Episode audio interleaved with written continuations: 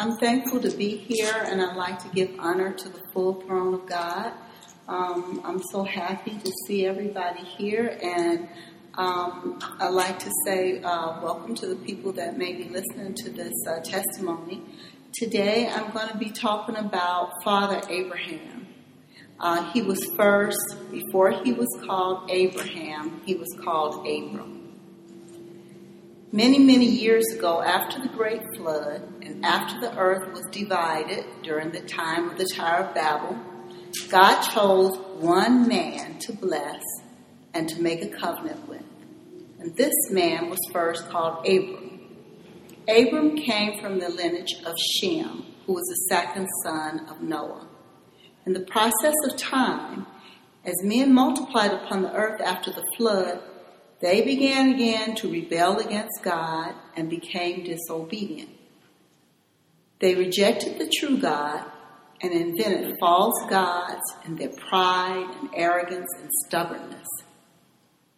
Abraham's family worshiped false gods also. Abraham's father was Terah, and Abraham was the ninth generation after the flood.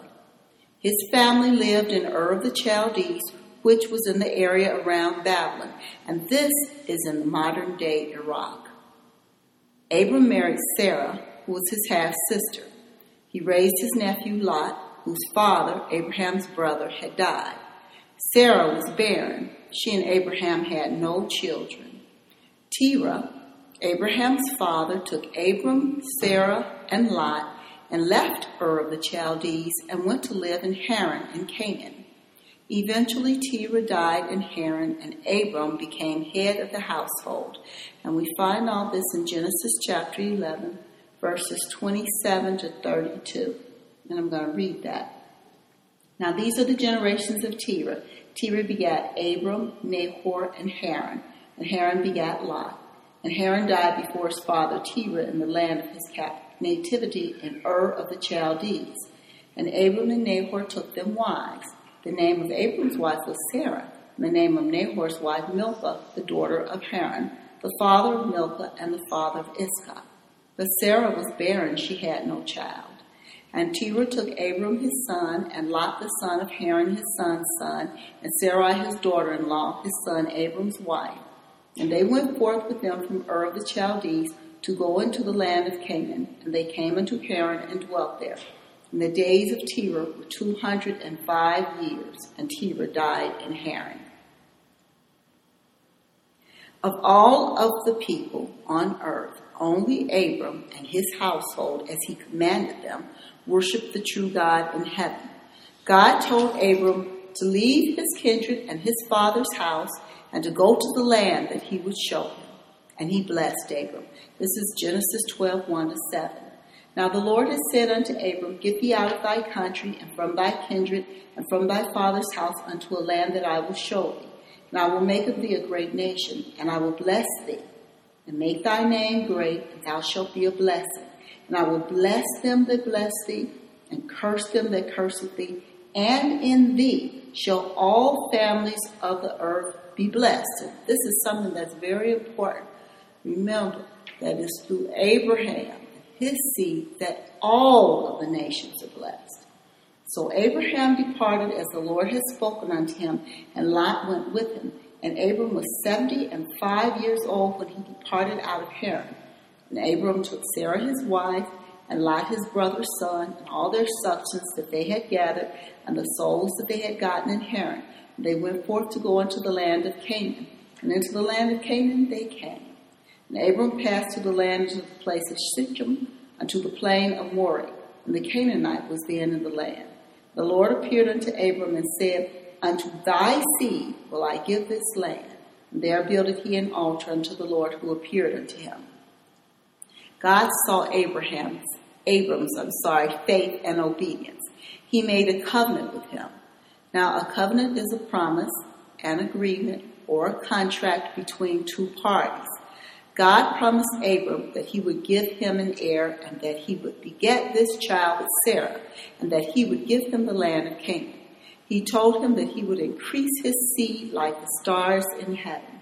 And we find that in Genesis 15, verses 1 to 7, and I'm going to read that now.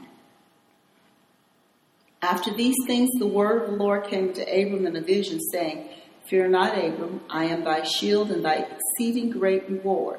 And Abram said, Lord God, what wilt thou give me, seeing I go childless, and the steward of my house is this Eliezer of Damascus?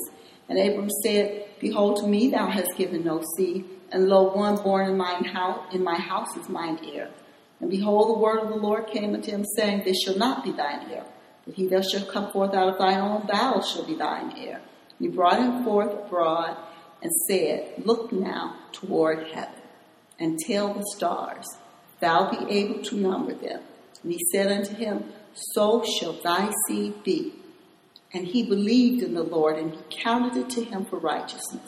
He said unto him, I am the Lord that brought thee out of of the Chaldees to give this land to inherit it. So God made promises to Abram. What was Abram's part in the covenant?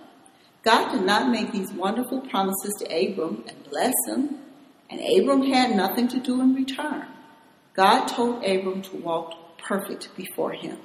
Genesis 17:1 says, And when Abram was ninety years old and nine, the Lord appeared to Abram and said unto him, I am the Almighty God. Walk before me and be thou perfect.